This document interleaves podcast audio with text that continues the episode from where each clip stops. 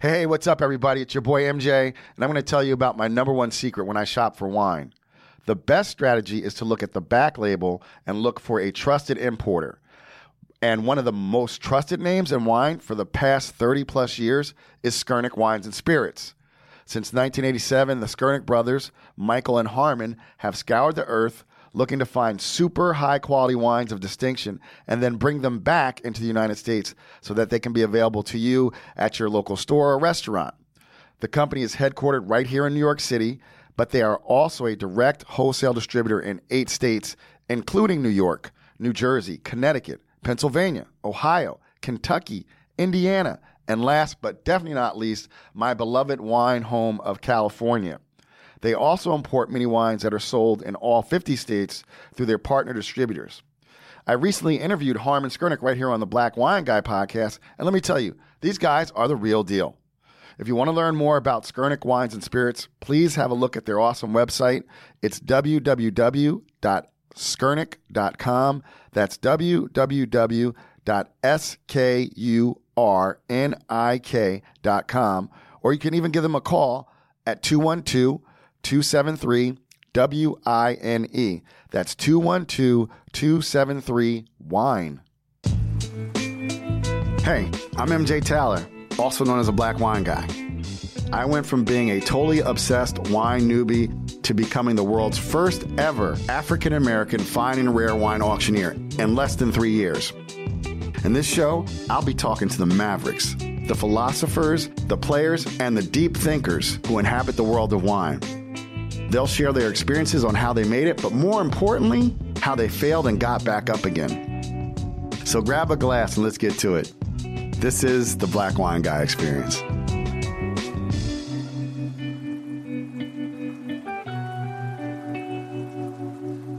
Hey, everybody, what's up? It's your boy MJ, and welcome to the Black Wine Guy Experience. My guest today is highly acclaimed sommelier, restaurateur, and owner of Terroir Tribeca Wine Bar in New York City, Paul Greico. Uh, originally from Canada, his family owned and operated Toronto's iconic La Tosca restaurant, which Paul worked at for many years alongside his father and grandfather. In 1991, he arrived on the shores of New York City and began his restaurant career. And by 1994, he was working at Gramercy Tavern. By 1997, he had taken over the wine list and the beverage program. In 2003, Paul and chef partner Marco Canora opened Hearth in the East Village. And help me again, Paul, with this. How we say that? Insieme. Followed in 2007. Uh, the duo's first and second wine bars, Terroir, opened in 2008 and 2010. And today, uh, Paul runs Terroir Tribeca, which has been described as a much needed outpost for wine lovers to experience terroir driven wines as much as they are a platform for Paul to preach the attributes of his carefully curated wine lists. Welcome, Paul. It's a pleasure to be here, sir. Oh, man, so glad you're here. Anything else you'd like to add? it's a good start. It's a good start. Okay, okay, okay. So, um, tell us what wine we're drinking this afternoon, Paul. We, uh, because it is the summer, and during the summer, as it is uh, certainly the other three seasons of the year, we tend towards the Riesling grape. And today we have a Riesling from the homeland of the grape and the wine, Germany. We are in the Mosel River Valley. Melsheimer is the producer. The bottling is called Lentum, L-E-N-T-U-M, vintage 2013. And while we are going to enjoy this together today, MJ, is because this is an origin story wine. This is a historical wine. While relatively new vintage wise, mm-hmm. this is how Riesling used to be okay. 120 years ago when the grapes were harvested, wine was, grapes were put into barrel, fermentation started, and then it just went its merry goddamn way. This belief, hackneyed, dare I say, that all Rieslings were always sweet all the time mm. is utter BS. I because at the turn of the 20th century, the vast majority were dry we all know the process of harvest, ferment, blah, blah, blah. There were no market pressures to get that wine to the marketplace to start making money within six to 12 months of the harvest. Can we toast each other? Well, God sure. damn cheers. it. Big cheers, dude. Thank you, man. Ronnie, big cheers. Um, Clink over here. Come on, do Now- it with me. Do it with me. Um, Hers didn't clink because she gets the, the sippy cup, but that's okay. and so, because there were no market pressures, wine just sat in barrel. Fermented during the warmer months, and then during the colder months, it stopped, and then it restarted again. And maybe three, four, five years after the fact, they started to sell it, and by then it had fermented dry. So this this wine mimics that. They just left it in goddamn barrel and just let it do its thing. Is there residual sugar here? Of course there is. So goddamn minimal, you can't really detect it. This is German Riesling at its finest. We need people to understand that you can't go home, take out your big goddamn broom, and sweep the entire world of Riesling is, into a corner as being this. Right. It ain't this. right. It's a lot of this and that and other. And I think this wine helps to paint that picture. Well, this is certainly uh, bone dry. Um, the color is amazing. I mean, it's eight years old, crisp. Um, so we're gonna get we you know we have a lot to get into. You know, we have the summer of Riesling uh, going on. We're gonna get into that, but um, I actually need to set the stage for for people who may not know who you are. Um, you've been described as a uh, punk or a punk sommelier, um, and the bio you sent us said that you have been influenced by villains and heathens and revolutionaries and indigenous peoples. So everybody. You saw how he came in and just schooled us about the truth about Riesling right out the gate. So he's not your everyday somm, which is awesome. Um, and I think like you said, like like with brooms at Riesling, like there's a whole image of what a sommelier is because of movies in recent years that that have been good for I think everything that have been good for the business, but also a lot of people have this one idea what that means. You know what I mean? So, um, so let's let's get into let's go let's go way back. Let's go back to the good old days. Let's talk about um, you're from Canada. Yes, sir. Okay, and um, what was it like growing up? So I, the research, the research. My producer said you were one of four kids. So and and you're and uh, Damn, that information doesn't get out there. I Where the hell right? did you find I- that? I- listen, man. That's why it's, we get, this is a legit podcast. That's why we're in the studio. I didn't say, "Hey, well, I'll get you on Zoom." um, so, what was it like growing up with uh, with a, uh, a family in Canada? What was it like growing up in Canada? Like, were you exposed to wine? Um, what was No, listen. It, uh, I think it was like many other kids growing up. Toronto was cool. Family was cool. It was a, a family business. Our restaurant uh, had opened in 1962, arguably Canada's first formal Italian restaurant. My grandfather opened it. My father was there on the first day. My earliest memories of youth um, with my dad were going to work with him on a Saturday and doing menial work on the floor polishing silver, polishing glassware, straightening out tables, vacuuming, doing things like that. And a lesson I don't think my father intended, but certainly sunk in with me about being a restaurant manager. And I and I will I am honored that you consider me a somm. But when I think of a title for myself, I am first and foremost a restaurateur. I love it. I have Okay. found my ken, I guess is the word, to be wine. But I love the totality of this industry. And all wine people should remember that we are but one part of a much bigger industry. And it's not just about us. We ain't rock stars. We're one. If we if we have any acclaim, it's spread through everyone else in the uh, the restaurant. So I learned early on that doing mundane shit repetitively the same goddamn way is a key to success in this business. And I started doing that as a four year old. right?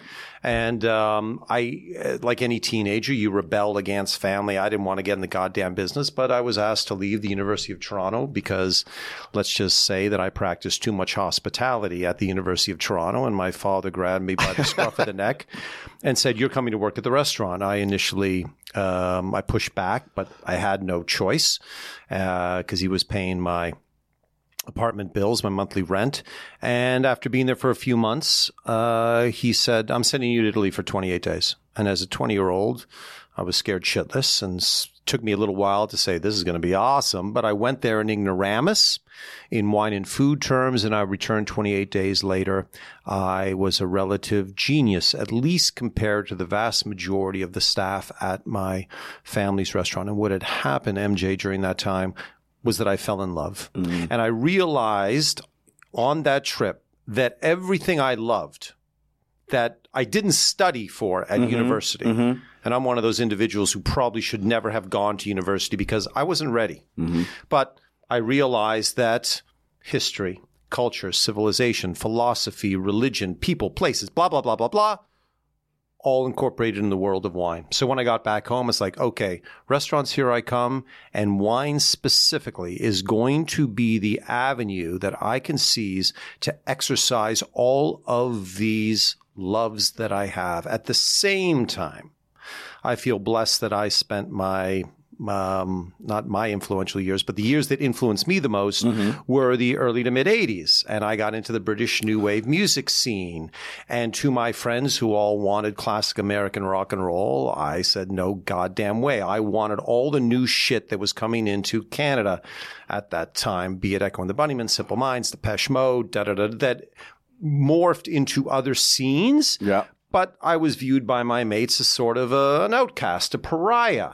And I took that mentality into the world of wine. Mm-hmm. So if we're going to, when we get to the conversation of Riesling MJ, please do not think that I have ever uttered the phrase, Riesling is the greatest grape, the greatest wine. I have never uttered that. I love the world of wine. And I just happen to glam onto those things that I believe do not get enough respect. Right. I got it. And then I take it upon myself to push those stories forward, be it music or art or history or blah, blah, blah, or in the case of what we're enjoying together today, Riesling. Yep. Yep. I love that. I love it. So something you said really early in the conversation, and I, I I've been reiterating this almost since the outset, uh, since the first episode, because one, you said, you know, I'm, I'm, you know, your your title, if it would be anything, would be restaurateur, not sommelier, and um, like the uh, educational industrial complex where you pay money and you get a piece of paper that's supposed to say that you know a certain thing has happened. And so we see so many people. I like what you said, like you fell in love with food and wine in, in the world, um, whereas a lot of people are pursuing degrees like their WSETs, and there's not, nothing wrong with that. But I would say you hit the nail on the head when you said repetition of mundane things is is becomes the key. You know, um, you look at. I remember seeing a documentary about the Eagles, Eagles, and and Glenn Frey was like, "That's how you that how that's how life works. Uh, hard work, commitment, repetition, dedication." Right. So I think that needs to be said because there's so many people who want to be in this business, and this business is a beautiful business, hospitality, restaurant, you know, and, and wine. But you really gotta you gotta love it and you gotta live it. So I, there was I, I heard a lot of that in what you said and how. Yeah, listen, I, I love every aspect of this business, and some of this stuff ain't pretty. But when the doors open and the first guest walks in, let's backtrack. When you arrive at work in the morning before your first staff member walks into the joint, certain things must be done, and someone has to do the goddamn shit. And as an owner, operator, GM, blah blah blah, Overlord. yeah, yeah, it it generally will fall upon you, and I'm happy to Yeah. do those things. I still love today walking through my restaurant before the first guest walks in and making sure the stools are all lined up, that all the tables are lined up, that there's symmetry going on on the restaurant floor. When we mark the table, when we mise the table for food, for drink, that everything has a certain place. And I look in the mirror sometimes and think, you're a fucking fool, God damn it! You've been doing this for over 30 odd years. Why are you still fixated upon this shit? Because this stuff still matters. And I feel truly lucky that early on, somehow, it got ingrained in my DNA Listen, I would love to say every day is a new journey and I can do all this creative blah, blah, blah. Someone still, Right. still has to unlock the front door and turn on the lights. Mm. And then, and only then, after that is all done, MJ, do we get to do the fun shit. Right, right, right, right. so, um, let's go back a little bit to uh, your dad said you're grounded. You're going to Italy for 28 days. um, what regions did you tour during that? I'm sure you've probably been back, but uh, what regions have you? What regions did you go through uh, during that first trip, and, and what was most memorable to you? It, it was an extraordinary time. I've been in this industry. Well, forget the fact that I was born into it. I've been actively in it since 1987. So I went to Italy, two weeks Tuscany, week Piedmont, week Veneto. Okay. And our family restaurant was such that we had some connections. So when I went to Tuscany, I got to stay with the Antinoris for a few days. When I went to Piedmont, I got to stay with Angelo Gaja for a few days. And so there was Italian wine at that time was very much on the way up. Not Right. as Yep. accepted as it is now, Yep. Yep. but it was and you were still able to interact with important wine people, restaurateurs that I- I'm not so sure Angelo Gaia would allow me across his threshold today, but back then I got to crash with him for a week. And I remember arrived on a Saturday, had dinner with he and his wife. The next day I get up and wanted to, you know, see if the Catholic faith still intrigued me. Went to the church in, in Barbaresco and I told him that. And he said, okay, Paul, when church is finished, come back and we're going to have some lunch and there's going to be a guest here. I hope you don't mind. And so I come in, I walk in, Angelo, hey, how are you? And he's like, Paul, I want to introduce you to Burton Anderson. I'm like, motherfucker. Like, are you kidding? Burton Anderson? Like the dude who wrote the Wine Atlas of Italy, the most important Italian wine writer of that time. Yeah. Here is this punk 20 year old kid who does not deserve to be sitting down with Angelo Gaja.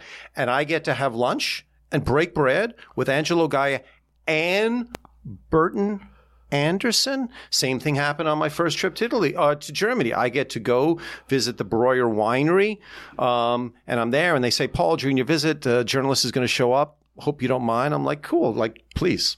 and so, journalist shows up, and who the hell is it? Stuart Pigott.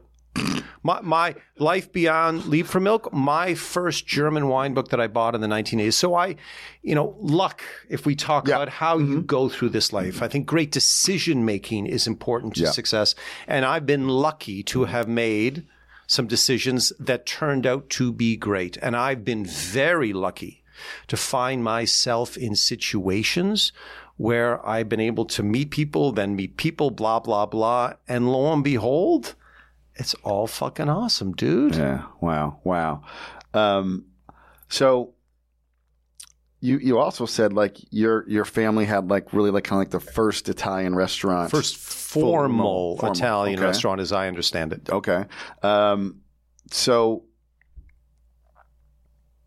you come back from Italy. What do you you know? And what do you start doing in the restaurant? Like, were you did you did you do everything? Did you work on the line? Did you cook? I mean, what did you? The great thing about family businesses is for uh, uh, five years of my life, I got to work side by side with my grandfather, my grandmother, my mom, my dad. I can't, uh, my God, joyful and hard as shit. Family businesses are hard. By the way, you have a five second delay on this recording, so you're going to bleep everything I bloody well say here, right? Is this Oh, hell cool? no. Okay, good. So, um, what I found intriguing, and if I was a smarter individual, I would have known this, that every day my father and I clashed. Okay. And every day my grandfather and I bonded.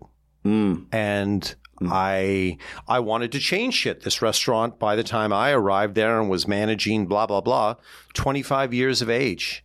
And it was old. It was historic, aka stodgy, old. All the customers, none of their kids were coming. The uh, the age of our clientele was getting older and older, and I'm like, what the fuck is going on here? The world of restaurants was vitally changing in the mid to late 80s, especially in the Italian restaurant world. And ours, my father's like, we're not changing. La Scala is La Scala and I would take everything that we did, be it small or large, and sit down at lunch with him and beg him to allow me to change something. And finally, my mother sat me down one day and said, You know what, Paul? You see me, you complain about your father. Your father comes home from work and he complains about you. I'm not playing the referee. and if I have to choose between the two of you, I'm choosing your father. Right. And you know, rightly so. and that's like old school. that's my Uh, yeah. mom's like, like yeah. and so know. I was like, well, my future is not here at La Scala. And my father was such that his reputation um, was important enough in Toronto. I felt that I would embarrass him if I moved to another restaurant. Okay. So it was like, New York, here we come. Arrived in 91 and uh, it was supposed to be for three months. And here we are 31 years later, rock and roll, dude. I know, and now it's 2021. Do you like serendipity? I do love serendipity. I love serendipity, and I used to thought it was one of those things that was just serendipitous. It just fucking happened. And it's only in the last few years that I learned that it can be an active verb, that you can make serendipity happen. So I, I think without knowing that word, I move in those directions sometimes. So the years working in Toronto with my family, we would come to the States for restaurant conventions, and I happened to meet a lot of important restaurateurs, Lydia Bastianich of Felidia, Piero Selvaggio of Valentino in LA, on that group of mm-hmm. important Italian restaurateurs. Mm-hmm. So when I came to New York, mm-hmm. I already had an in with some of these people and was able to start working on day one. Yeah, yeah. Um, why do you? I love you said you know you you every day you clash with your father and then bond with your grandfather. Do you do you think was your grandfather? Um, was it because he was so wise and advanced in years that like he could see, like he could see your ideas because he had clashed with your dad. Like, was it was that type of thing? Was it generational where like it's just the father and the son clash, or like, what do you think? was? I, I am not smart enough to say that every child clashes with a parent. You find with your grandparents when the skipping the generation thing, where you find some acceptance. When my grandfather opened La Scala in '62, he was 50 years of age, Wow. and at that point. To be 50 years old and begin a brand new career was insane. yeah, yeah, And so he, I think, might have been like me in terms of new adventures, pushing the envelope, doing what you shouldn't be doing. And he and I gravitated towards each other. And I think he certainly recognized that if this was going to be a family tradition, we needed to change. And the conservatism that he saw in his son, which is perfectly fine, um, was not for the best future of the joint. Listen, my father, smartest man, I've smartest individual I've ever known. Um, but we just couldn't work together. yeah, yeah. So you arrive on the shores of New York. Like you said, you had, you had made some contacts. Um, what was your first? Um, what was your first restaurant gig in New York City? I worked at Remi Restaurant. Okay. on 53rd between 6th and 7th. Got to work. Uh, the chef was Francesco Antonucci. Adam Tihany was the owner designer. Chris Cannon was the GM.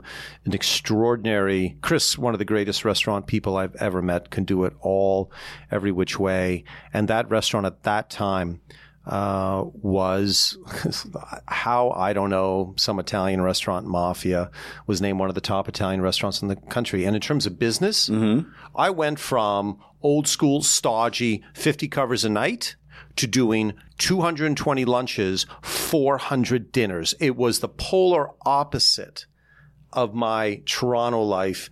And boy, I needed that kick in the nutsack to show me what this restaurant world could be all about. So I was there for two and some odd years. Okay. Okay.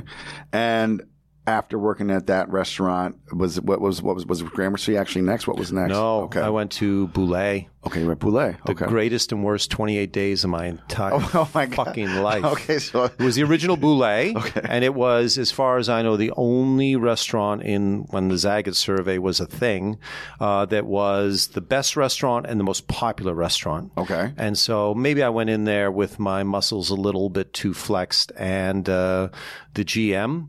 Uh, at that time, uh, decided to, you know, treat it like the military and wanted to break me down. And boy, oh boy, it worked. Went into the emergency room in the hospital having had a panic attack. It was those 28 days still today are palpable for me and nothing influences how I do what I do other than those 28 days at Bouley, even more than the seven years at Gramercy Tavern with Danny Meyer. Uh huh. The way that restaurant was run, You got to be fucking kidding me, man.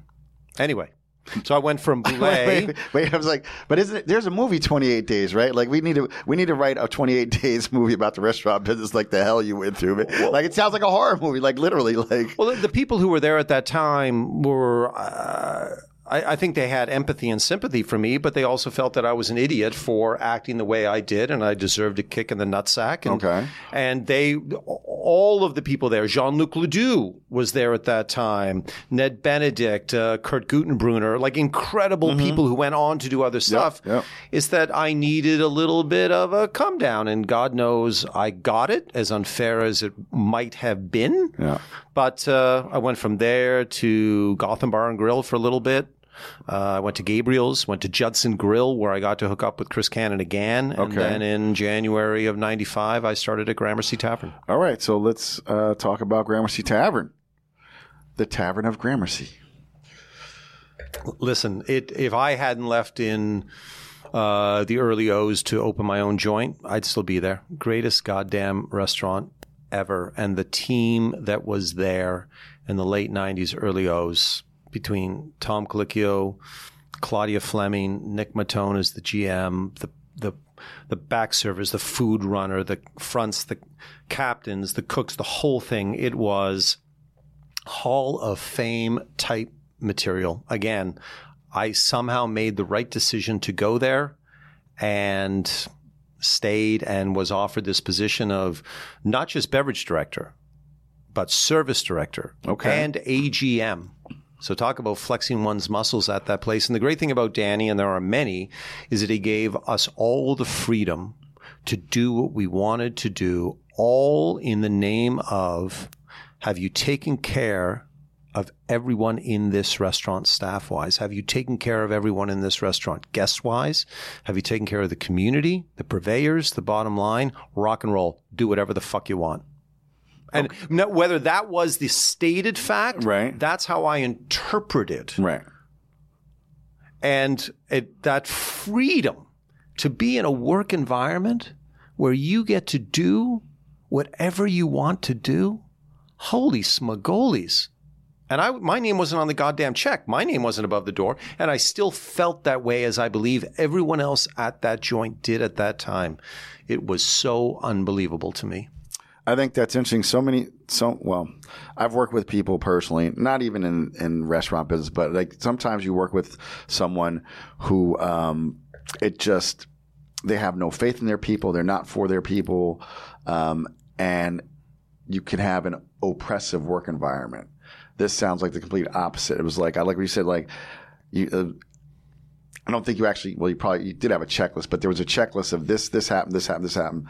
Okay, now I'm just free to be Paul. Right? Was that kind of like the sense? You, Yeah, listen, MJ, we, we know that from the moment you arrive in the morning to the the minute before the doors open, there's a lot of work. Yeah. The mise en place that you need to do to get the joint ready. But if you do it well, the second the door opens and the first guest walks in, that should be fun time, God damn it. The fact that someone is willing to cross our threshold and interact with us, allow us to serve them food and drink, blah, blah, blah, that I'm honored mm. by that. Mm. So we did a lot of work during the day to get ready for that first guest to walk in. And when they did, it was like party time, man. At least that's the attitude I took to the adventure then, the interactions then, and I still maintain that today. I am truly honored, dude, that you, with all the restaurants in this city, that you could go and enjoy food and drink, that you choose to come to my humble little joint. I am so fucking proud and honored. And I want to relish that moment with you. Even in these these post COVID days, we need that shit. Yeah. But pre at all times. And that's the way it was. And listen, if you would allow me to jump ahead Okay. to the industry now, yeah. what you just encapsulated about that Danny world and the, the oppressive nature of the workplace, Yeah, yeah. that's why our industry is so fucked right now. Mm-hmm. Because too many of us ran businesses where the first thing we focused on was the guest. And we didn't focus on our people. And because we thought all bets are off, you must do everything you can for your guest. And we didn't take care of each other. And that's why today so many people have left the industry or don't want to come back and work. Mm-hmm. Yeah, no, that's And, a huge thing. and right I now. don't know how we're going to overcome that, but God damn it, we need to figure out a way. And I think the way that Danny Meyer has done it over all of these years, and I sometimes feel that people don't think there's no way he's real. Like all the shit that you've heard about, there's no way someone. And you know what? Having worked for him back then, it's the real deal. It's insane. Mm, mm. That's awesome. That's awesome. Um, yeah, we'll gonna talk more about that. But thanks for f- jumping ahead, because now you gave me some more questions to ask you, and like when we get there, and wherever there is. Um, so, what was it like? You had uh, you had multiple responsibilities. What was like?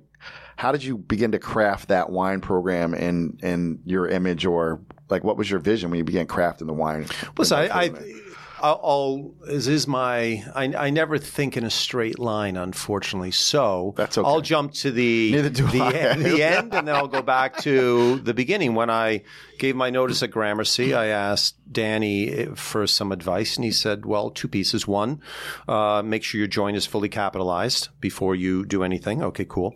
And two, begin with a kernel of an idea." Of what you want your place to be, and then every single thing you do in that joint.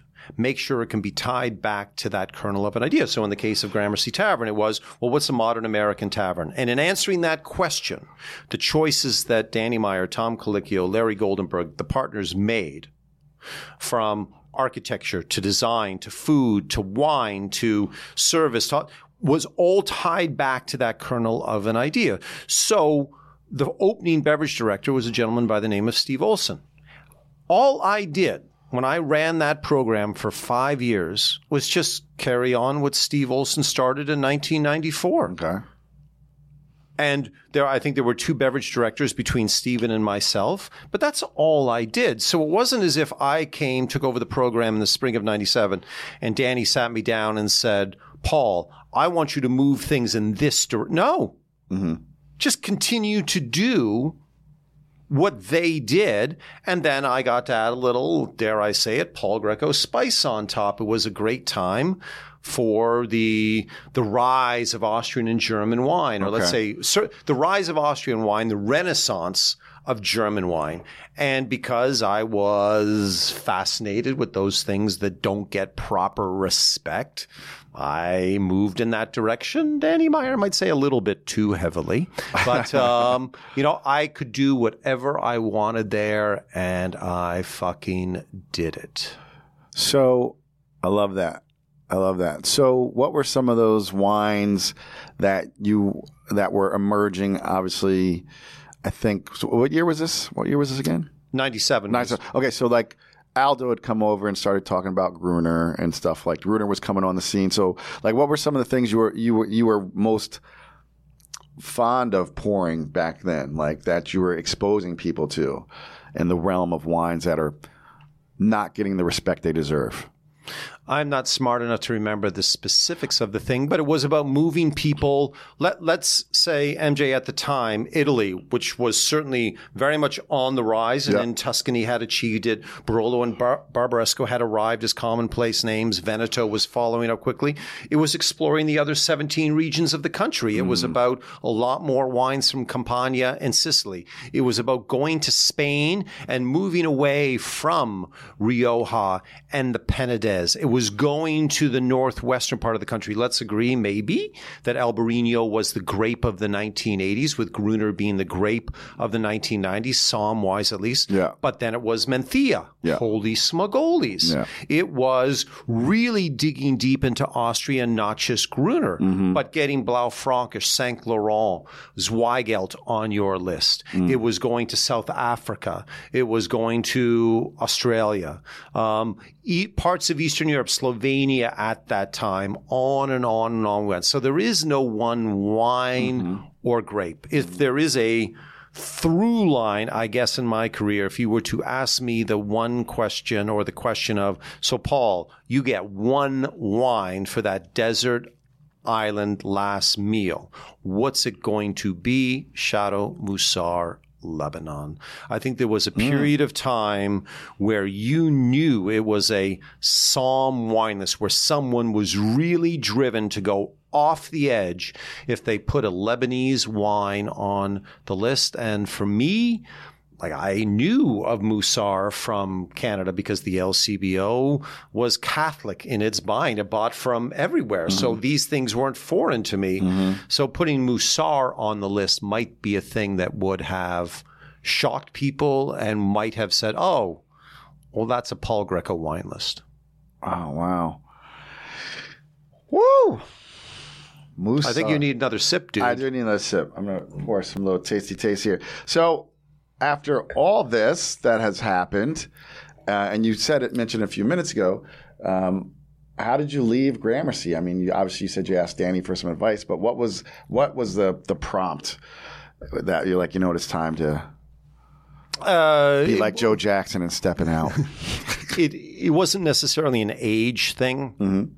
It uh, I had I was just married, um, but I felt it internally that I had gone through peaks and valleys through my time at Gramercy Tavern of wanting to leave the business, wanting to be a rock star, getting back in the business, becoming a GM, saying, well, is it you know, are you going to be a restaurant owner? And I say this ever so hesitantly, but holy smagoles, my first job in the business was as an owner. Family business. Oh, yeah. I'm one of the Yeah. generation. So, Yeah. And that's sort of Yeah, yeah. insane. So it's, I was coming back around, but I went through a lot of years of thinking, no, I'm not going to do this. But it was just a realization that I have to do my own thing. So with that in mind, I gave notice and it was the right time for me to leave. All right. Well, listen, um, guys. I need like three hours to talk to you, man. But we're going to take a quick break. We'll be right back, and then we're going to get into uh, uh, post Gramercy Tavern with my guests, Paul Greico. Hey, hey, what's up? It's MJ again. Listen, we all love a sexy wine label, but the back label is more important.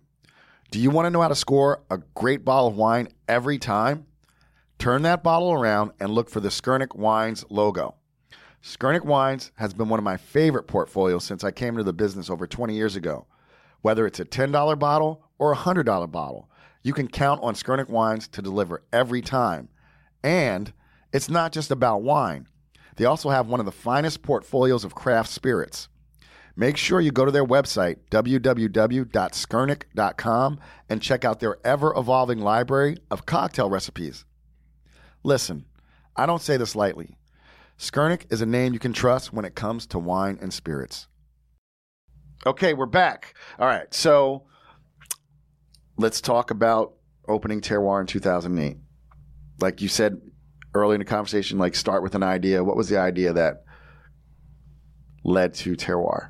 Well, while I will accept and recognize and be honored by the fact people think of me as a wine person, I'm a restaurateur first and foremost. So I had no desire to ever open up a wine bar. Okay. Uh, Marco and I were at Hearth on the corner of First Avenue and 12th Street. We'd been there for four or five years by this point, and all of a sudden, knock on the door. We open it. It's the landlord from down the street saying, "Hey, I've got this place. Might you guys be interested in taking it over? You seem relatively successful." We looked at the place. It's on 12th Street between First and A, mid block.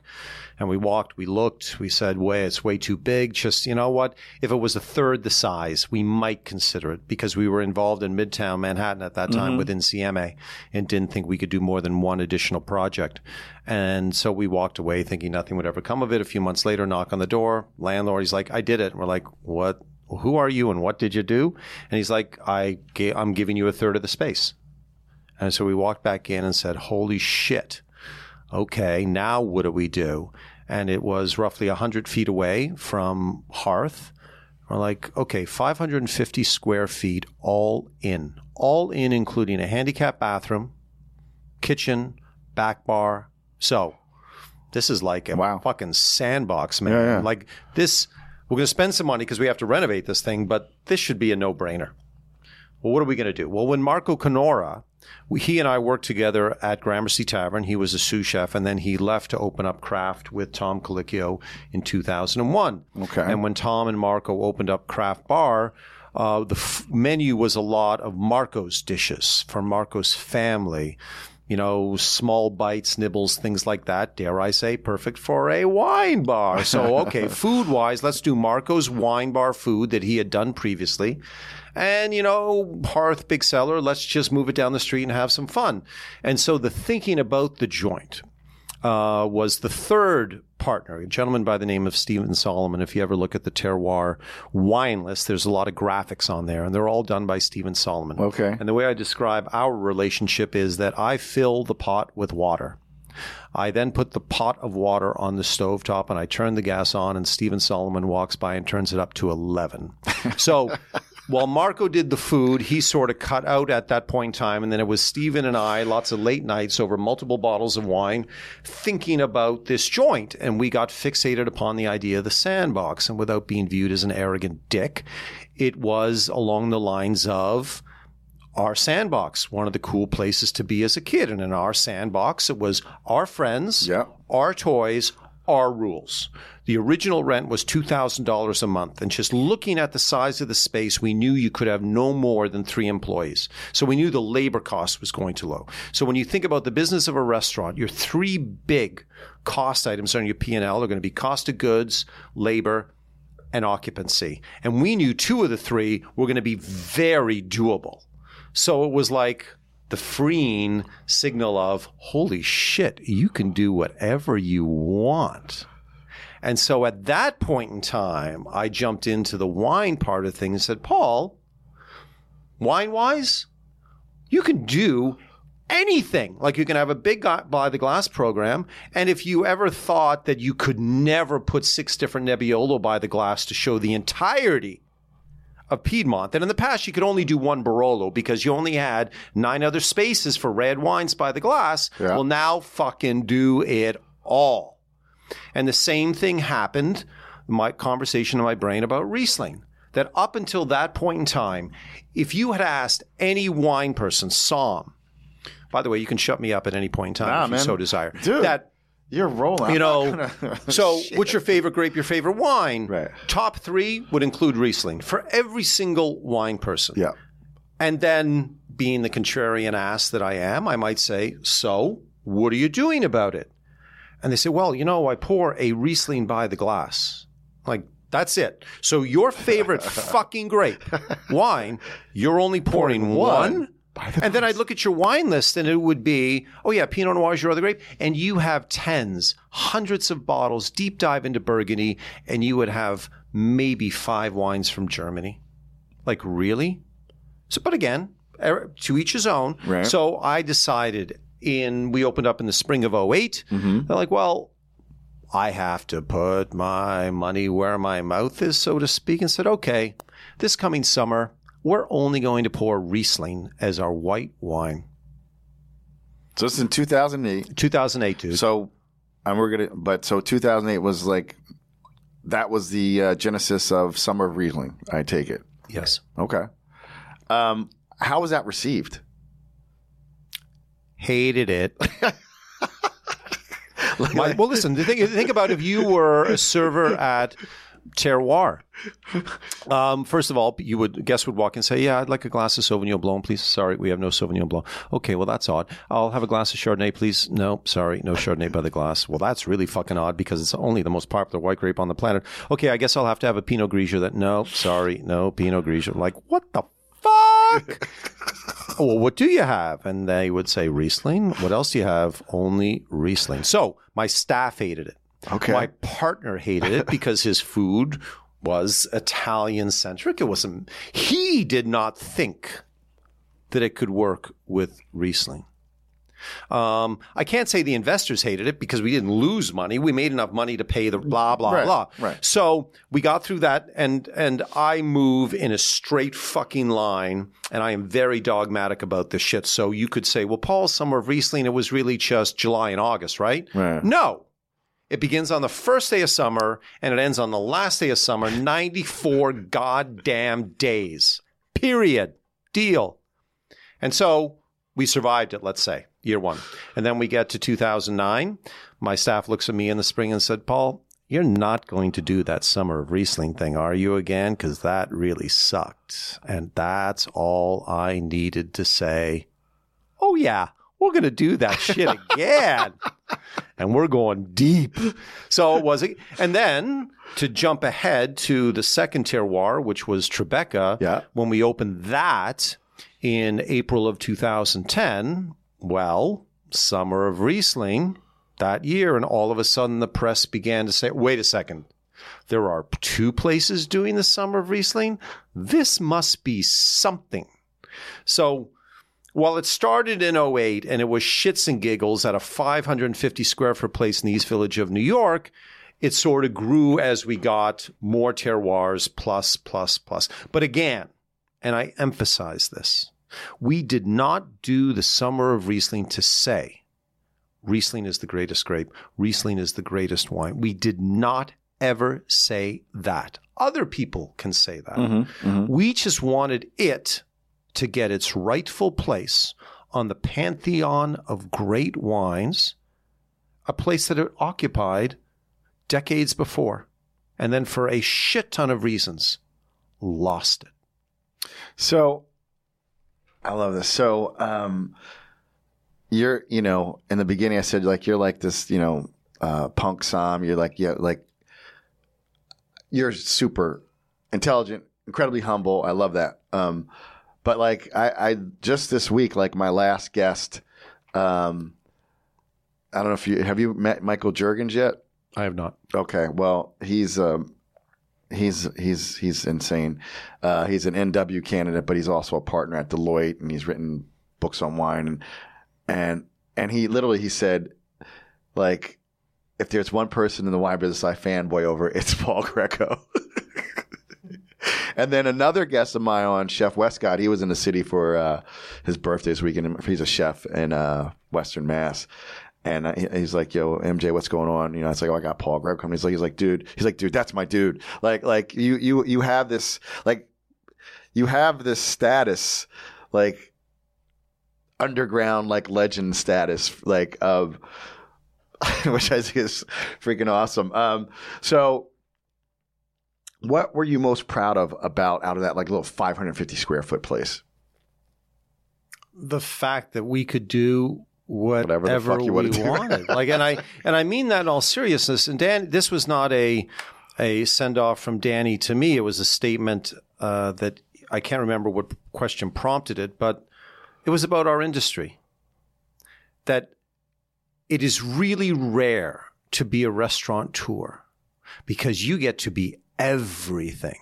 What's everything? Well, you get to be in your own joint the architect, the interior designer, the florist, the cook, the wine person, the beer person, the spirits person, the service person, the hospitality person, the florist. Just keep going. The musicologist, blah. All of these different disciplines, MJ, you get to exercise with your in your own four walls.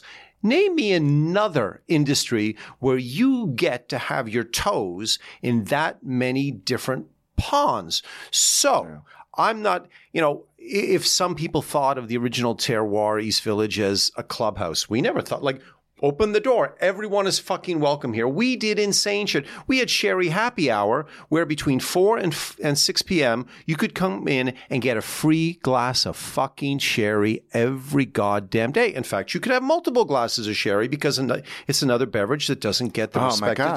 deserves. So listen, so you would think, holy smogolies, Paul, you're giving away free alcohol in New York City. You must have had a line out that door every goddamn day. You know what, MJ? When people say that I couldn't even give sherry away for free, you know what? I can fucking say that. So we, you know, Summer of Riesling was but one thing we did in that place, wine wise, and I've been in it uh, in the industry long enough, in New York City long enough to see the rise and let's say fall of the somm. Late '90s, we saw the rise of the somm, and then we had an economic up um, downturn, and then we saw somms being the first people let go, or somms having to do other responsibilities, and then the O's, you saw the rise of the somm once again, and then we get to 08, 09, and you see blah blah blah. So I've been through all of that and been able to ride those waves. And I love my community. And I really wanted Terroir to be a place where we could gather and just have fucking fun. That I knew how hard this business is. And I wanted a place where we could come and just let loose. At the same time, welcoming in everyone who wanted to come and join us. Did you ever watch Love Boat when you were a kid? Of course. Okay. So when asked, what, how do I view my role? What is my role? I'm Julie on the Love Boat.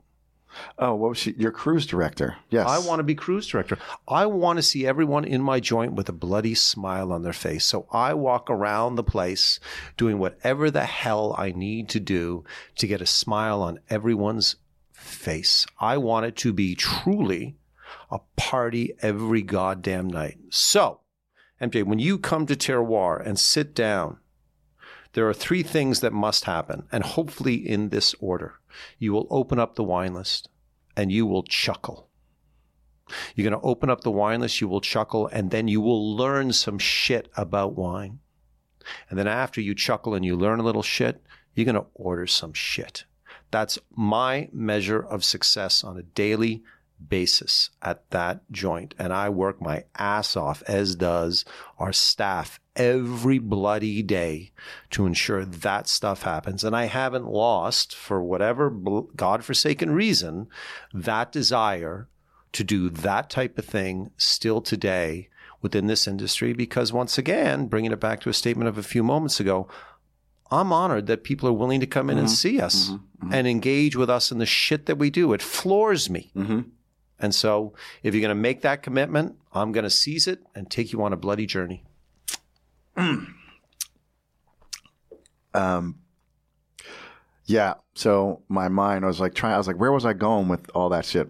So, yes, it, it came back as you were sharing so much, so eloquently. Um, what Michelangelo really loved about you is talk about fucking Blue Nun. You brought back Blue Nun. Talk about talk about Blue Nun. well, you know, to I don't know if it's serendipitous or just how old I am and the things I got to experience.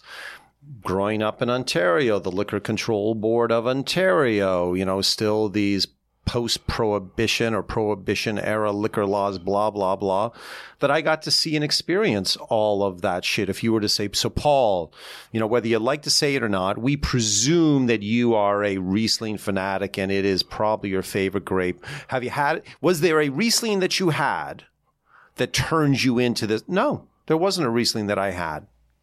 But I am very familiar with Blue Nun because it's what I saw my parents and their friends and grandparents drinking back in the day. Mm-hmm. Sherry. I remember my grandparents having a glass of Harvey's Bristol Cream on the rocks every goddamn day at four o'clock. So I am not unfamiliar with sherry.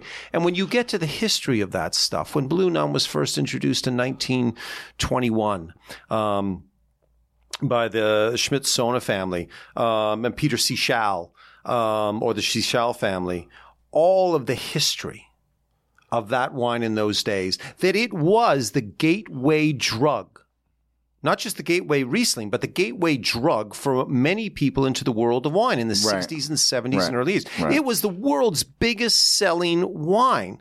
So, as a Riesling person, how can I not acknowledge that? Am I going to piss upon that wine? No there is something important upon that wine. So telling its story is important to me. And to be honest, selling the goddamn wine was important too. So we, at various points in Terroir's life, have had Blue Nun on the list, just as one of those lines in the sand that you might need to cross if we're going to have a full Riesling conversation. There is not a wine out there, MJ, that I am afraid of bringing into my goddamn joint because every wine has a story to tell. And what are we? I'm not a cork puller, dude. I want to be a storyteller. Yeah. So as a storyteller, I need all of this shit in front of me to better tell the story. I love I love that. I mean, to your point, I remember the Harvey's Bristol Cream commercials, Blue Nun, and you know the rose all day. Let's take it back That's why Mateus is back now, right? Like, like, and and I, I, I have you had the new Mateus? But I, apparently it's a little bit drier. I'm, I'm told. I don't know. That was, you know, a gateway drug in the early 80s, too. Yeah, Biggest exactly, selling right. wine of the 70s, and of then, course. And then I have told people this because I learned this when I first came into the business in the in the late '90s, mid late '90s. There's no California wine industry without White Zinfandel. Like it, it just it's so. I love when people we can be playful, but we need to acknowledge these things. You know what I mean? Um, so I love that you bring Blue Nun back from time to time. Um, so, and yes, I you you're nailing it. I've been to Terroir twice this week. and uh, just just last night, I stopped and had a glass of Riesling uh, before I went home. Um, and I, I picked this up, man. Uh, you know, you you you uh, you you are not really labelable, which is awesome. But uh, Listen, dude, let's put it this way. If we if you are going to have a glass of wine in front of you and then take a sip out of that glass of wine and you're not going to have a smile on your face, something is fucking wrong. So all of the shit that we do around the world of wine, be it tattoos, stickers, buttons, the various promotions, the preaching the gospel love, blah, blah, blah is all in this effort to bring a smile to your face. Because this beverage that has been with humankind since we started walking upon this goddamn planet must be here for a reason. Goddamn right. So I'm going to give you guys the Summer of Riesling safety tips. Do not accept a wine by the glass if you suspect it has been subject to malolactic fermentation. When entering a wine bar, always know where the Riesling is located in case of fire or other emergencies. Like we, dude, you need to get one of those break glass and put a fucking bottle of Riesling in it just for shits and giggles at your place. Okay. Do not drink and drive or accept a ride for someone who claims that they don't like Riesling. Do you have anything more dry for me? and always carry enough money for another glass of Riesling. and in case of emer- in case of emergency, remember floral notes, expressive fruit, and elegant structure. Like fuck man that's so that's like what wine should be right? Like you said it should be a smile on your face right? Like there's a million wine podcasts. Uh, we haven't said shit about Brix and destemming or any of that shit because i don't give i i love to know that stuff but go listen to one of those podcasts. Like i i, I want to talk about do you have anything more dry for me like these these Well, I, I hate to repeat, but I, I am not an original thinker in any stretch of the imagination. I think it was Robert Dentis who you had on here a few episodes ago, who said that you know when he drinks a Riesling, he is not fixated on the fact whether it came from red clay or blue slate or green slate. That it's it's the emotion, mm-hmm. and I will change that by saying. How does the wine make you feel? If you want a deep dive conversation, there are more scholarly somms yep in this city on this planet than me. yep Ultimately, MJ, what I want to know is how does the wine make you fucking feel, that's the dude? fucking bottom if you man. feel good, right stop stop fucking talking Right. and enjoy the goddamn wine. All of the book stuff, all of that stuff. I love those deep dives, and I'm thankful that there are so many people out there who want to Yeah, do yeah. that. It's part of your journey too. yeah But if we're going to get overly analytical with this shit, it is just grape juice with alcohol, people of America. It's a pit stop. Actually, I worked with this dude, Steve Green, at Acker, and he, he said, he you know he said, wine is just a pit stop between grape juice and vinegar. At the end of the day, I mean, molecularly, that's what it is. And yes, I have wine knowledge, but I just I just like talking to people. Go, oh my god, it's fucking delicious. You know, maybe throwing a, a note apricot. Oh my god, but it's never. I'm not going to have my nose in the glass the whole fucking time. And uh, uh. Um, so let's let's let's let's talk about this um, this this this grape that is so misunderstood is what I'm gonna say. What What do you see? Why do you think Riesling has been so misunderstood? because the world of wine is so goddamn big. It's never been better, never been bigger than it is now. Oh, to be an aspiring wine drinker now, you have truly a world of grape juice in front of you. But that can be intimidating. So, what do you then do? You try and compartmentalize things. You try and find these avenues where you're going to, where you know you're going to have success because it is still intimidating. Yeah. So if you've had a Riesling once that just happened to have some perceptible residual sugar, you are then allowed to take out that big broom from your closet and sweep the entire world of Riesling back into the thing and say, all Rieslings are sweet and never ever touch them again because you believe somehow that wine with residual sugar perceptible is less than. Right. And let me ask you a question. Um, I'm going to just pause you because I know you have so much more to say. Um, but I find even when you have like a Trockenbeerenauslese or even when you have a wine that was designed to be sweet, Riesling is so high acid, it, it's never cloying. Like, why do why do you think like what? And I guess you hit the nail on the head. You say, why do people think like sweeter wines are less than? At some point in our lives, we were told, taught that sweet is inferior. Our palates begin our lives as gravitating towards sweeter stuff, and then we go to drier stuff. So, right. in the world of wine, if you're going to follow that same arc, then sweet is somehow inferior. And what, whether we choose to acknowledge it or not, MJ, a lot of us are guilty of allowing first impressions to count. We sure. do that every day when we meet someone, when we're in an experience, and we ne- and we rarely, right. or we should more often, be willing to go beyond that. So whether we believe in the map of the tongue or not, and the five things we taste, the first thing you encounter is sweet. Yeah. So if you are only going to allow first impressions, sweet, done, I'm out of here, and you never get that acid that you speak of. Yeah.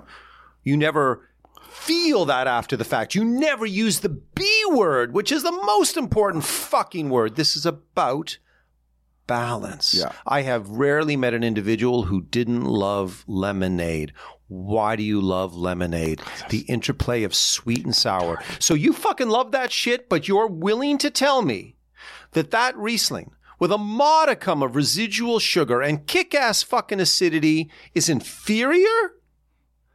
That is the fight, so to speak, that we enjoy having on a daily basis at Terroir. because in being so confrontational, even not in the summer of Riesling, you're going to come to Terroir and have 20 to 30 Rieslings by the glass. And at some point, you're going to look at this stuff, you're going to get confused, you're going to get pissed off, and you're going to turn to your server or to me, and you're going to say, What the fuck? Why do you have so many goddamn Rieslings? And then we can have the conversation of, because that's all I want to do. Yeah. Yeah. I want to converse with you. And if breaking through that, if unsettling you is going to open up a door to have the conversation of this grape and this wine, rock and fucking roll. And MJ, let's acknowledge that the vast majority of Rieslings produced on this planet are dry. Oh, yeah. And that's not just subjectively dry, that. that is objectively dry, yet that hackneyed belief that people have of this grape, this wine being this singular style, utter bullshit. And that's what we're here to fight against. Right on, man. Right on. Um, so, in addition to being a restaurateur, um, you are uh, uh,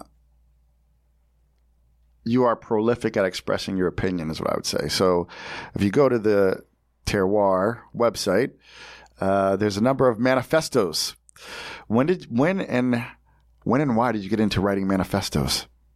Uh, I don't want to say that I'm a failed writer, and my wine list is the place where I get to exercise that demon. But I think once again back to that Danny Meyer statement of a restaurant as a restaurateur, you get to do whatever you want.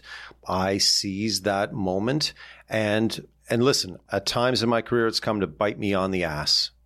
And I've put my staff in some very bad situations by beliefs that I have had and use my wine list to state those things. And I've risen and fallen between giving a shit, not giving a shit, and now I'm back to giving a shit. And especially after the past 18 months, I really don't give a goddamn shit. We are going to do what we do, say what we say, and I hopefully present things in not so adversarial a fashion as I do just putting it out there let's talk. Yeah. And the world of wine is everything to me. I see everything through this prism of wine, or wine allows me to see into all of these different areas. So, my restaurant, my wine list, I get to do whatever I want and I will talk about whatever I goddamn want. And I hope, MJ, you're willing to come along for the ride? Yeah, I was. Um, I read a few of them. Some that are actually I printed them out, but then I forgot them. But um, some that just are stuck in my mind is like Kamala Harris deserves a glass of Riesling. John Kerry deserves a glass of Riesling. um, Mitch McConnell. was that one needs or deserves? He needs. Yeah, I think I think it was Mitch McConnell needs a glass of Riesling. Um, like, like is this just like you just sit down like you like you said like you're mixing I could see like you're mixing your own views and you don't want to harm those who work for you but like like the Mitch McConnell one, like I thought that was so good because I think it sparks conversation, right? Because I think on both sides of the political spectrum, no one wants to talk to each other anymore. And in that piece, you acknowledge that he had taken a step, you know. But then yeah, the the graphic of him superimposed on the Italian fresco. what was that? Was the, uh, the, the, the Garden of Naked something something something? It had to do with yeah. the balance between good and evil, right? Yeah, right? yeah. yeah. Um, no, Stacey Abrams deserves a glass of Riesling. Um, Listen, we we. Uh, again, I may take this stuff too far. I may make it so personal. Um, uh, I've been doing it long enough to, I'm not going to say I've earned that right. I haven't earned anything, God damn it. But I will use the voice that I have been able to uh, attain and fight the good fight, say the things that I think should be said. And looking back to the very old days, when the restaurant, the tavern was the gathering place for everyone in the community to not just meet and greet, but to be informed about what's going on. Maybe, just maybe, I'm using my venue as a place for that. Yes, if you read everything I've written, there is a, an arc that mm-hmm. I've taken, a tone that I've taken. And uh, to all of those who I have offended, I apologize. Um, but I don't care. I don't care. Yeah, yeah. So, um, another great quote we we seem to we've we found was uh, that your love affair with the Riesling grape has prevented me from going a few dates with California Chardonnay. so, talk explain that. I, I will begin it by saying we've never stated that Riesling is the greatest grape, greatest wine. And I have also never said that Chardonnay is the worst grape, worst wine. Um, I just paint with my broad brush segments of the wine industry that I don't think are getting, are doing justice to the grape, the land, um, and the people historically. So I am guilty of generalizing about a certain region's proclivity in a certain white grape's direction, and I wish they would change. But if it pay, if it made you pay attention, then I've accomplished my goal. So, I mean, you've said several times um, that you're not the person who's saying that Riesling is the greatest grape in the world. Um, so, like, your wine list is like it's it's it's like a, a trapper keeper. It's like a binder. You know, it's it's it's huge and it is very fun and interesting. And you know, I go in there and I I just go. Uh, give me a glass of Auslese. What what do you like? I like I just know it's a place where you can go and just as a wine person, I can just ask your staff what, what what's tasting good right now. Um, Listen, MJ, I'm in the hospitality business. But what I purposefully do upon your arrival and sitting down in my joint is to make you uncomfortable, which has nothing to do with hospitality. So let's just say I practice aggressive hospitality.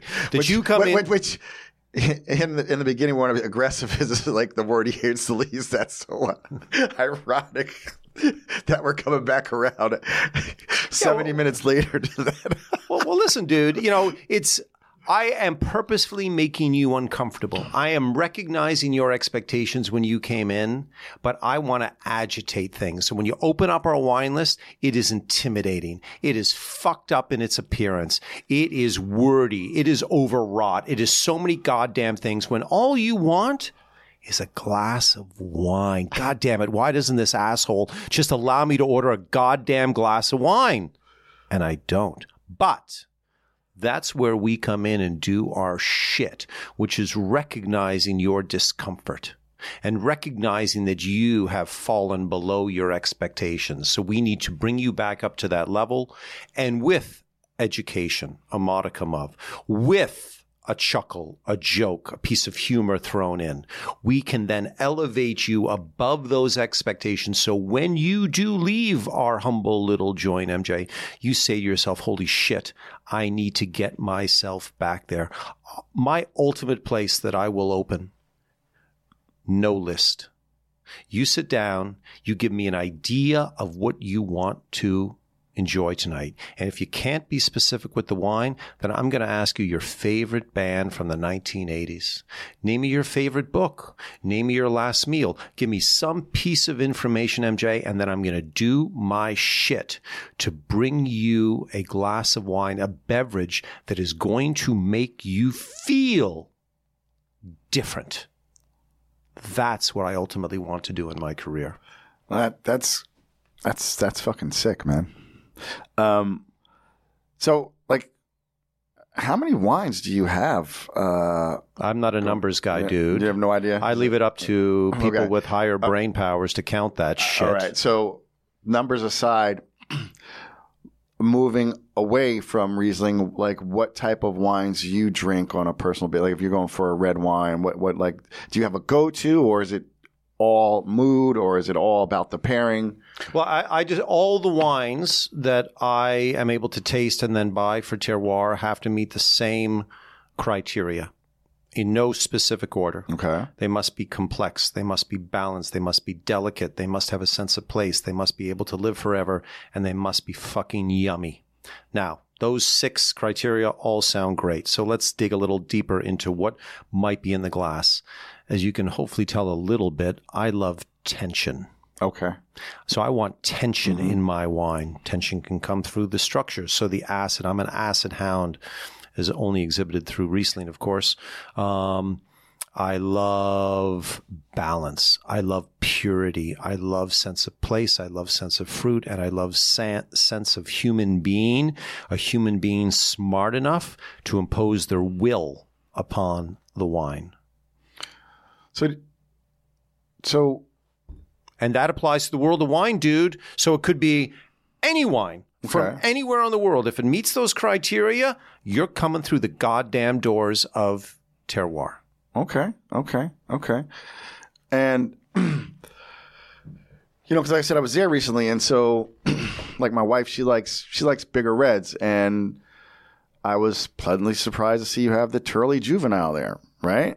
Um, and when you and when you talk about, you know, I came up in the '90s. Turleys were they were not they didn't have as much tension like now they have under the direction of uh, Tegan, right? They were big and bold and alcoholic and over the top, and now they are about restraint. Yeah. So again, we're going to generalize potentially about the world of Zinfandel Sure. and say, Paul, how can you have one of those by the glass with all you know? We thought you were a Riesling. No, have you tasted the fucking wine? Well, exactly. Yeah. Yeah. I mean, that wine has just got great acidity, you know, and zip, but it also has the heft and, and, and the kick that she likes. She's like, you know, um, let's see. So how did you get through last year, man? What was it like during the pandemic, the height of the pandemic? it sucked. how'd you guys keep the doors or the lights on, doors open? Uh, people of America, thank you much, very much for your tax dollars. We got the PPP loan, Okay. um, and without that, um, we would not have our, we would not have reopened. We shut down for 14 months, MJ, and it was awful. It was a roller coaster ride, and the only word I can use to describe it was flailing. And there is no worse way to run a business, or I guess to to go through life through than life, feel yeah. like you're flailing on a daily basis. And that's what it was like for me. Last fall, Terroir was closing. I didn't see a way forward. You know, called the landlord, uh, giving up the keys, da da da da da. And for a variety of reasons, I eventually saw a way forward, and here we are today. Terroir's reopened for three months, but it was listen. I'm not.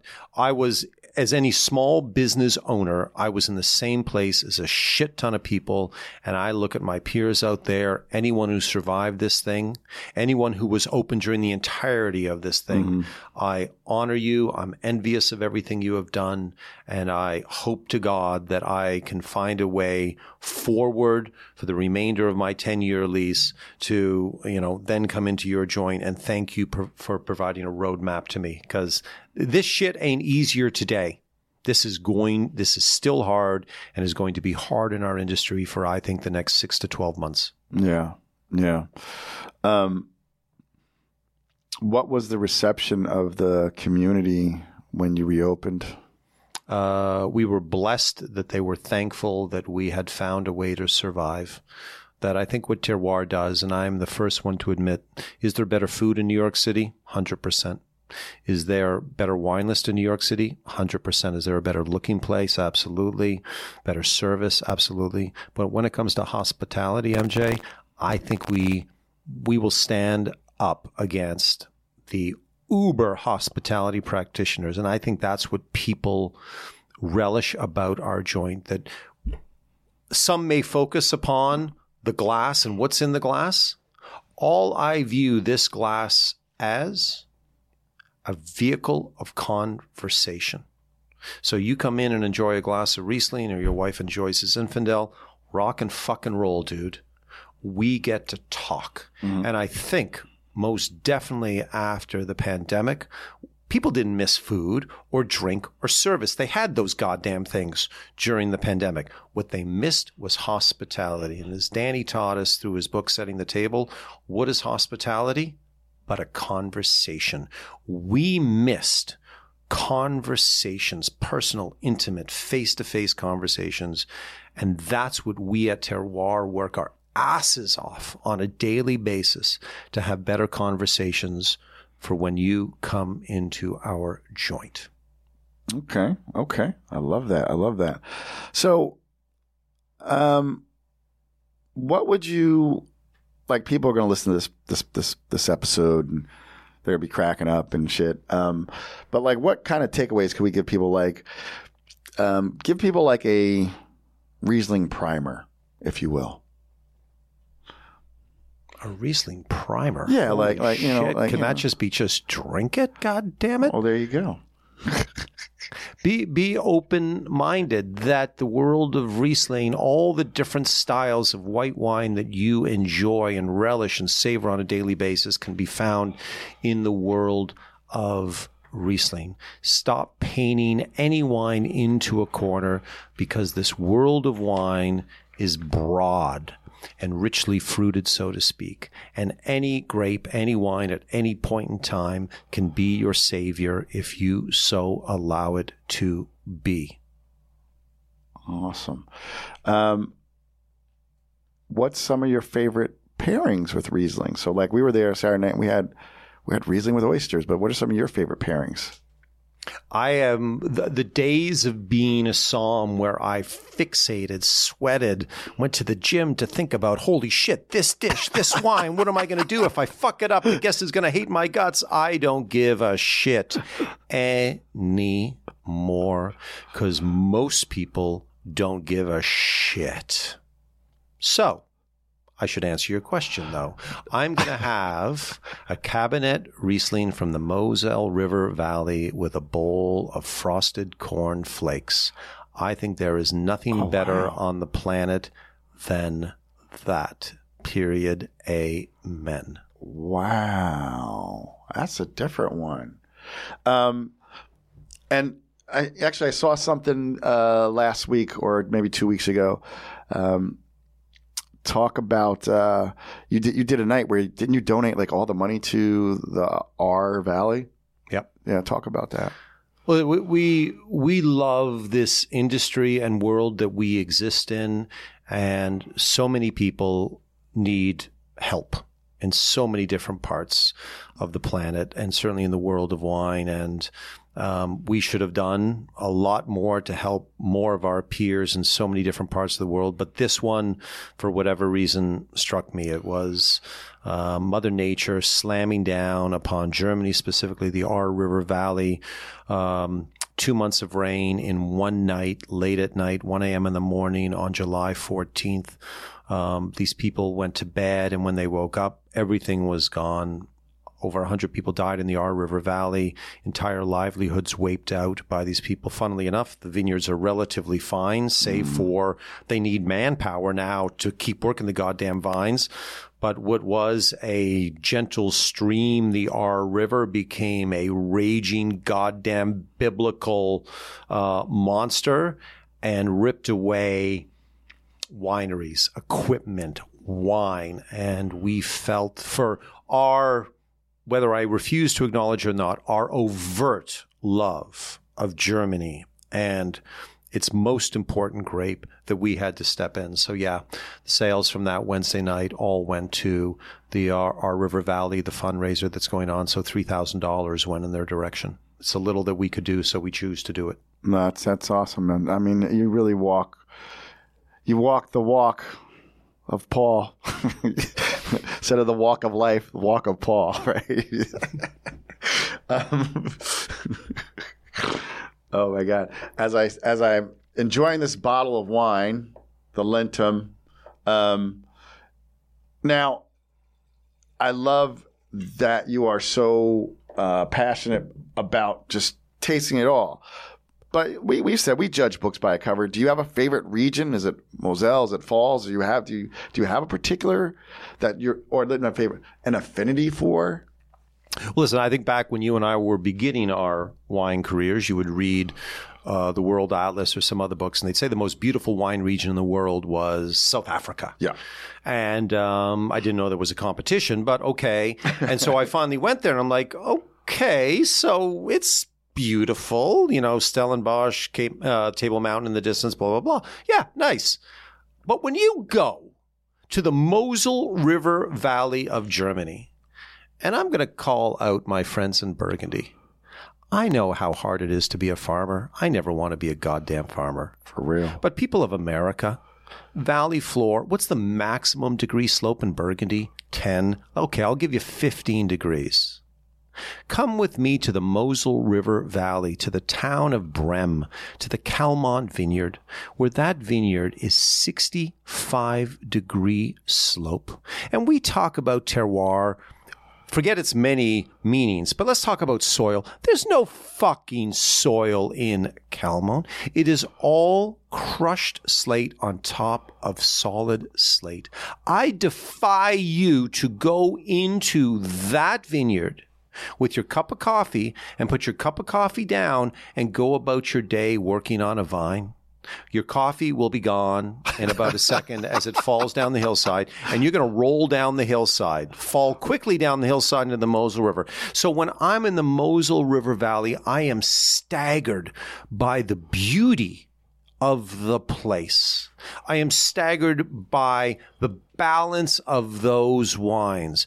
I am staggered that the grape Riesling and the Riesling wine and Germany does not get anywhere near the respect it deserves, specifically for the sheer amount of work required to grow grapes and make wine from there. If the Calmont vineyard existed in Burgundy, a bottle of that goddamn wine would be into five figures. But because it's Germany, Yeah. because it's Riesling, Yeah. people don't give it the respect that it der- deserves. And it wholesales in the tens of dollars. It's on wine lists for 70, 80, 90 dollars. You look at that MJ saying, there's no fucking way I'm paying 90 dollars for a bottle of Riesling. Really? Really? Germany is just as exciting, just as profound a wine country as anything else on the planet. And wine lovers, so called wine lovers with Catholic tastes, need to stand up, go to the local goddamn wine store or restaurant, and start buying, demanding more German wine because the stories they can tell you, you have no clue. Not saying anything less about France Right. or Italy or Spain or blah, blah, blah, but Germany needs to be there too. Yeah, yeah. And when, as you were sharing, another question in mind. So, what do you believe? I mean, what do you think about? Like the Finger Lakes is an up and coming region for Riesling, and they've been growing Riesling in Washington State for a while. And I believe Washington State actually has more, has the most Riesling vines planted outside of Germany. I, I read somewhere. Um, but when you, but like when I had Robert on, same thing. He said something. Some you said like, like I know there's some really exciting new world expressions, but he's like, there's nothing like 65 degree terrace vineyards that's coming out of rock, man. Like how do like how? Uh, so you have some on your list from like the Finger Lakes region. What what? How do you feel? I mean, is, do all uh, boats rise with the Riesling River? Is that is that where it far be it from me to disagree with the soil pimp. but it is the world of Riesling that excites me. Got and it. Hopefully I can see interesting stories to tell in each one of those places. So MJ, whether we're in New York State, Michigan, yeah. Idaho, Washington, Oregon, California. Lest we forget, the most popular white grape in California up through the 1950s was, say it with me, fucking Riesling, baby. Yeah, got ripped out. Yeah. So Stony Hill Vineyards in Stony Napa Hill. Valley, they have Riesling vines that I believe were Smith planted. in- Madrone. yeah, like in the 40s and 50s, those Rieslings were planted. So to say it's all young vine material, not true, people of America. So they are thrilling, but different expressions of Riesling. I love that. And if it's a world of, Right. why don't I want that? Yeah. I absolutely do. So, be it New York State, five hour north of where we're uh, speaking today, they are relatively young in terms of the breadth of producers, but they are making some poignant wines right now, and I am thrilled by them to an extent as I am equally thrilled by Germany, Alsace, the old world shit that we speak of. And let's go to Australia. Oh, yeah.